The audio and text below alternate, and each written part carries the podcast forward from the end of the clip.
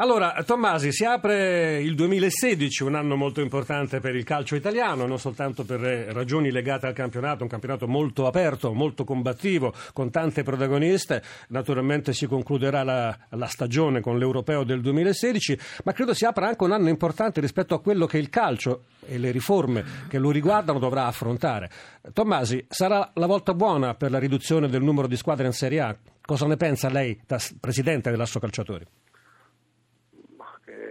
Che forse si sta enfatizzando troppo l'eventuale riduzione delle squadre come soluzione di tanti problemi, in realtà è,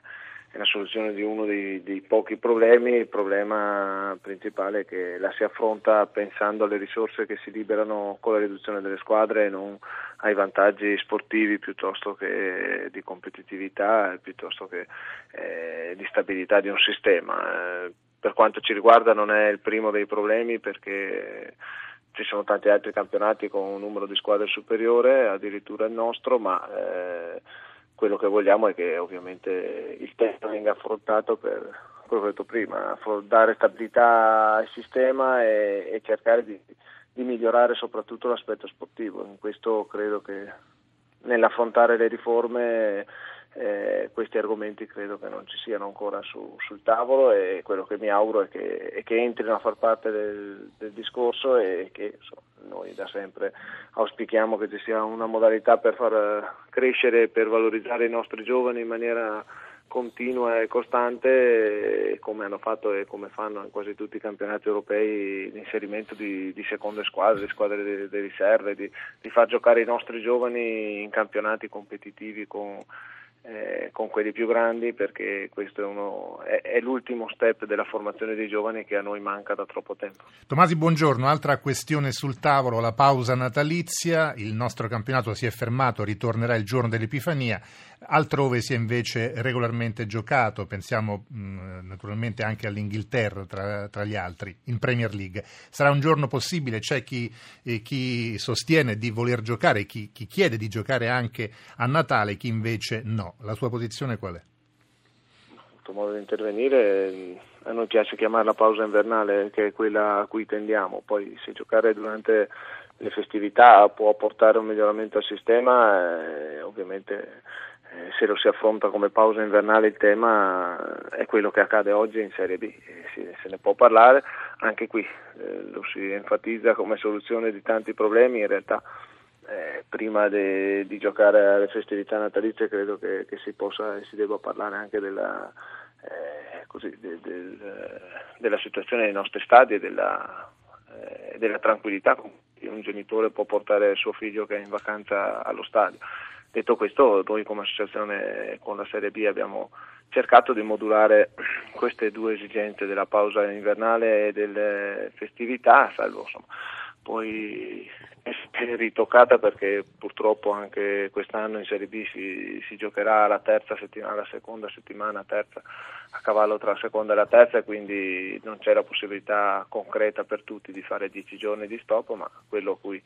noi proponiamo comunque siamo disposti o, o si vorrebbe anche sempre per il discorso sportivo. Quindi salvare la pausa invernale, invernale, giocare anche a Natale, però salvare una pausa invernale. Questo in, in, Ma sì, in i paesi che poi ce l'hanno e ce l'hanno vera, alla fine anche le squadre di club ne hanno giovamento nelle coppe europee piuttosto che la loro nazionale eh, nelle competizioni estive. Questo insomma, non è un caso che abbiamo, abbiamo vinto una sola partita al mondiale proprio contro l'Inghilterra. Allora, eh, vorrei sentire Matteo Marani prima della pausa dedicata al giornale radio e chiediamo tra l'altro da Piano Tommasi se avrà la pazienza di attendere con noi qualche minuto per poter poi riprendere dopo le 9.30 ancora qualche piccolo ragionamento con lui. Ma sentiamo Matteo Marani, direttore del Guardia Sportivo. Ciao Damiano, buon anno. Eh, io ti voglio chiedere una cosa, siccome stamane abbiamo parlato molto di minacce. Abbiamo assistito già alle prime contestazioni, penso quelle che abbiamo visto fuori dai centri sportivi a Roma, ma non solo quelle. Eh, io credo che questo sia un tema molto scottante, negli anni la situazione è molto peggiorata, so che voi la monitorate, ti voglio chiedere un po' com'è la situazione proprio del rapporto tra tifo eh, malato, patologico e, e, e, calciatori e tutela dei calciatori che voi seguite, soprattutto nelle leghe eh, minori, com'è la situazione? Ma, eh, noi da, da, qualche anno pubblichiamo Calciatori sotto tiro, che è un osservatorio di, di notizie stampa che, che, sono uscite in cui si evidenzia l'anomalia di essere tifosi. Uno dei dati che per me è preoccupante è che ancora siamo indietro con, eh, con questo passaggio che io eh, vorrei far passare è che non è normale. Purtroppo invece in Italia non solo gli addetti ai lavori, ma i calciatori stessi, quindi non solo gli appassionati o, o chi commenta questi fatti, eh, reputa che sia normale. In realtà non è normale, basta guardare al di fuori dei nostri confini e, e siamo ancora lontani da capire che non sia normale. Il dato che preoccupa, almeno eh, personalmente, è che il 70% di questi atti e, questi, e queste eh, violenze o minacce o intimidazioni avvengono dai propri tifosi credo che questo dovrebbe far pensare un po' tutti. Eh, abbiamo anche dati e stiamo cercando di capire come poter monitorare i social network, c'è un uso che io definisco patologico del social network in cui lo si utilizza per insultare o per criticare, all'estero lo si usa per, eh, per incitare o per eh, complimentarsi con i propri idoli. E questo è un passaggio culturale che, che, ancora dobbiamo fare, speriamo di continuare a sollevare l'attenzione e di continuare a dire che non è normale, non è normale che i tifosi eh, decidano o pensino di decidere cose che, che competono alla professionalità della società, dei giocatori, dell'allenatore e allo stesso tempo a livello federale abbiamo introdotto delle norme volute fortemente anche da noi eh, con la squalifica eh, al primo episodio eh, come prima sanzione eh, perché reputiamo che avere un deterrente come la squalifica abbia già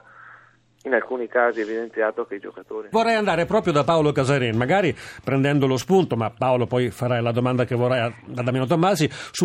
dall'ultima riflessione di Tommasi rispetto all'eccessivo peso che in Italia hanno le tifoserie organizzate, eh, rispetto anche alle pressioni che evidentemente possono produrre guasti incalcolabili. Paolo.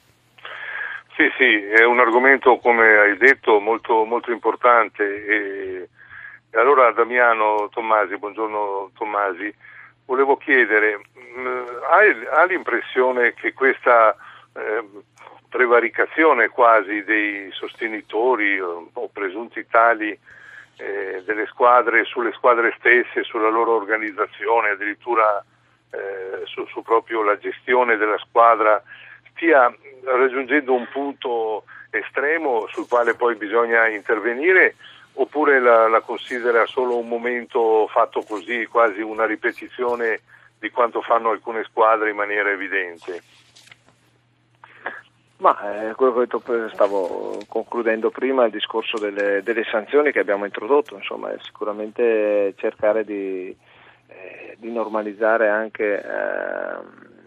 attraverso il, eh, le norme il il rapporto tra tifoserie, ma non solo mh, mm, calciatori, anche eh, tesserati, quindi anche eh, i dirigenti delle, delle, società e quanti hanno a che fare la società, cercando di interrompere quelli che sono anomali. Ovviamente eh, il rischio qual è? Di penalizzare chi invece il rapporto con le tifoserie lo cerca, lo cerca normalizzato, lo cerca come in altri paesi dove eh,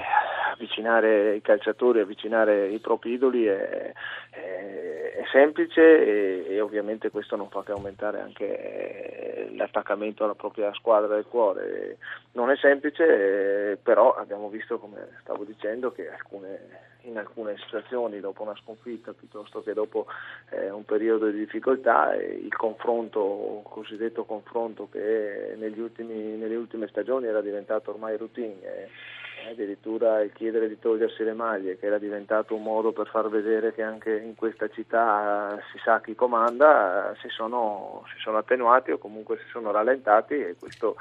eh, dobbiamo cercare di di incidere sempre di più, non è facile, ripeto, però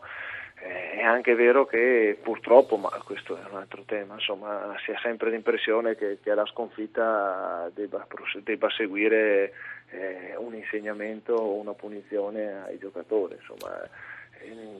si perde di vista che si sta parlando di uno sport e sul campo si può vincere, si può perdere, si può retrocedere, si può vincere il campionato, ma si può anche perdere il campionato. Purtroppo invece troppo spesso, ma quasi tutte le città vediamo anche insomma, che serve una punizione quando il risultato non arriva, serve chissà che cosa per incidere da un punto di vista esterno a quello che è la competizione sportiva e, e questo, anche questo non è normale nel nostro calcio. Cultura sportiva, direi che si possa riassumere così il concetto verso il quale tutti noi dovremmo in qualche modo andare, in direzione della quale dovremmo andare. Alberto Cerruti, editorialista della Gazzetta dello Sport. Ciao Damiano, io ho ascoltato con attenzione quello che dicevi prima, dice non è una priorità ridurre il campionato di A 18 squadre, non è una priorità